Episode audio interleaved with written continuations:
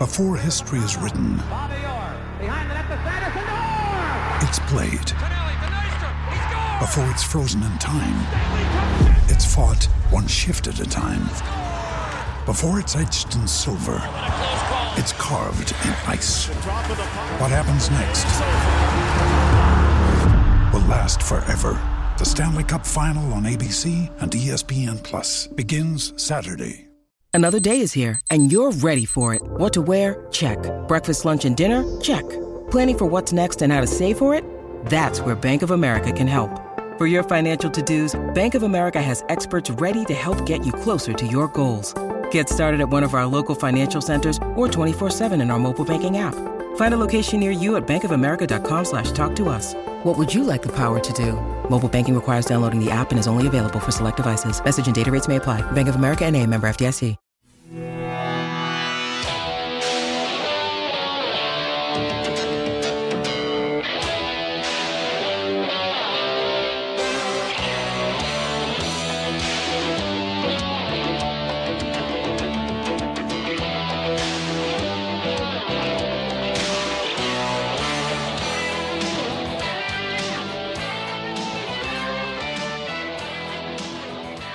Welcome to WrestleWolf. I'm Dr. Damian Gibson, and this is NWA Power, our little review show where it's just you and me, guys. Just you and me having a little bit of a chat.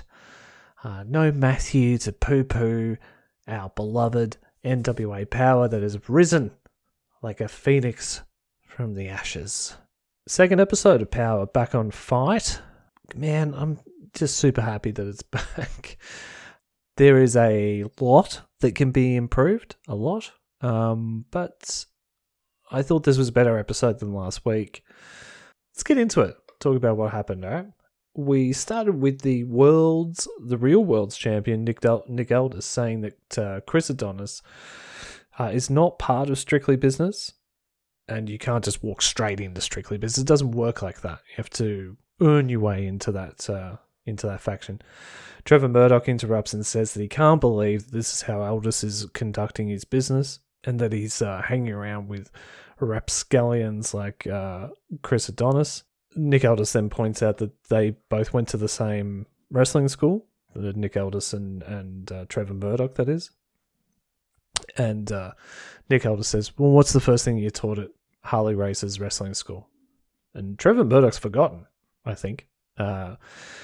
And Nick Aldis says, never turn your back on your enemy. And of course, he gets attacked by Chris Adonis. Um, uh, he leaps to the attack and beats down, leaves Murdoch for dead, um, leaving the uh, the national title match that the two of them have later on in the show in doubt. Um, but spoiler alert happens.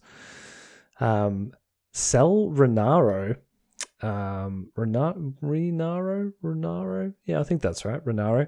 Asks Aron Stevens um and uh, Kratos Jr. Uh, for a tag title shot and Aaron says yes. Then says be a man and then says get out of here.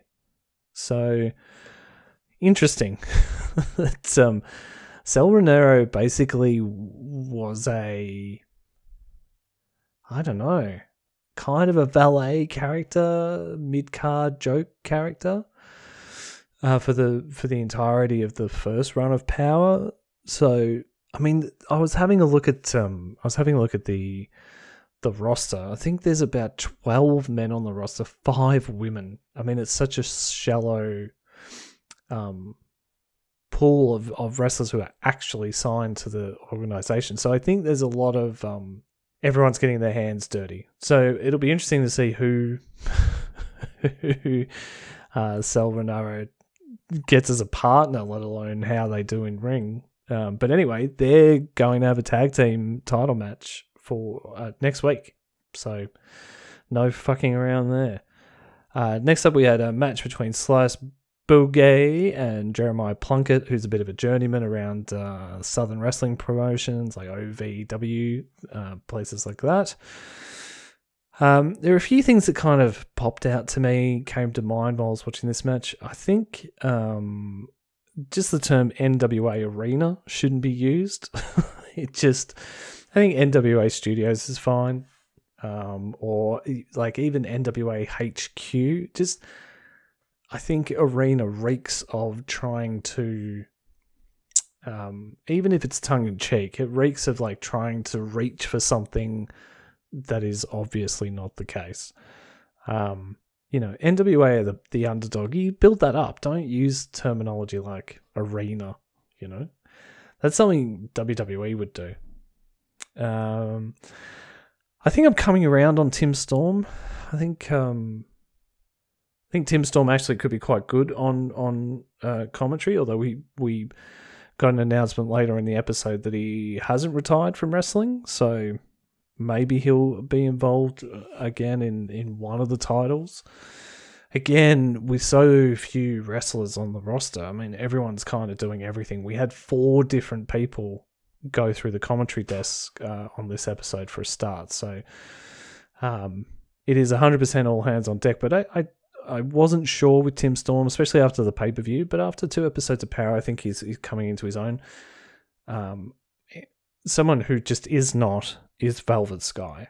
I don't know if she's nervous or she's been forced into a commentary position until she wrestles or she doesn't it doesn't feel like she wants to be there uh, there's like no emotion in her voice whatsoever. Like it, it's not, it doesn't oscillate at all. It's just at this monotone. I am a wrestling commentator and I am happy to be here, but also I'm going to talk really low so people can't understand what I'm saying. I, unless people working for WWE, I kind of hate hanging shit on people because it's very easy to sit behind a microphone and just be like, oh, that's shit and that's not good and I don't like this and blah, blah, blah. But, um, you know, no one learns if there's no constructive criticism. And I just, uh, you know, it's been three events now a pay per view and two episodes of Power and Velvet Sky is not good. I mean, it just it, it just comes across as a bit amateur when she's on commentary. And when you compare her performances to, uh, well, Nick Aldis on commentary, uh, Melina on commentary, and um, oh, I'm completely blanking. Um, uh, Austin Idol. Austin Idol. Uh, uh, like it just it, it put even more of a spotlight on on how poorly she was doing behind the mic. I know COVID has presented a lot of different problems. A lot of people have come and gone from the promotion. Um, so you know you got to do what you got to do, but uh, it's just a bit shit. You know. um, get her in the ring. You know, if she's wrestling. Uh, if if you've signed her purely as a commentator, then I don't know. Maybe get her to become the interviewer. I don't know. Uh, I, but she can't stay on commentary. That, that's for sure. Uh, Slice Boogie's pole driver um, to end this match was pretty brutal. Uh, it was a, an uneventful match. It wasn't bad, but it was obviously Slice Boogie getting another win. They're building him up a little bit. that's all cool. Uh, next, we have Matthew Mims versus Tyrus. Mims looked okay in the ring. I'd never seen him before. Um, Tyrus obviously got the win here. Initially in this match, I was going to say, I've written down I would put Austin Idol on commentary. Um, but he's so much, he's so intense. By the end of this match, I was like, oh, please, shush, shush, shush, shush, shush, shush. If you could get him to tone down a little bit and be a heel commentator, then he's almost exactly what NWA are looking for. But I don't know if it's possible for Austin Idol to tone down. I don't think that's something he can do. Um, I did love the he's half man, he's half monster. I call him the manster uh, line from Austin Idol. Uh, and it was so good, he said it again. Uh, Tyrus gets the win. Uh, I like the push up pin that he did with this, just, you know, good heel work. Um, I don't know, man. How are we feeling about Tyrus? I mean, he's a big monster. It's not awful. He's not awful. Um, he's obviously going to be in the title picture. Um, I don't know. I'm just not feeling it. But it's only been a couple of weeks, so we'll see. We'll see how we go. Uh, next up, Pope and Fred Rosser uh, have a quick promo, essentially to be told that their TV title match has been pushed to next week. Uh, they have a little Tate uh, Tate, and uh, Pope walks off the set. Melina's now on commentary, so this is the third commentary change we've had in the episode. And I've just written down here. It looks like they're searching for a third. It looks like they were kind of auditioning for a third commentator. I'm, I would, if I was producing this show, I'd be like, look, we've only got two people who are capable of commentating properly, so let's just go with that.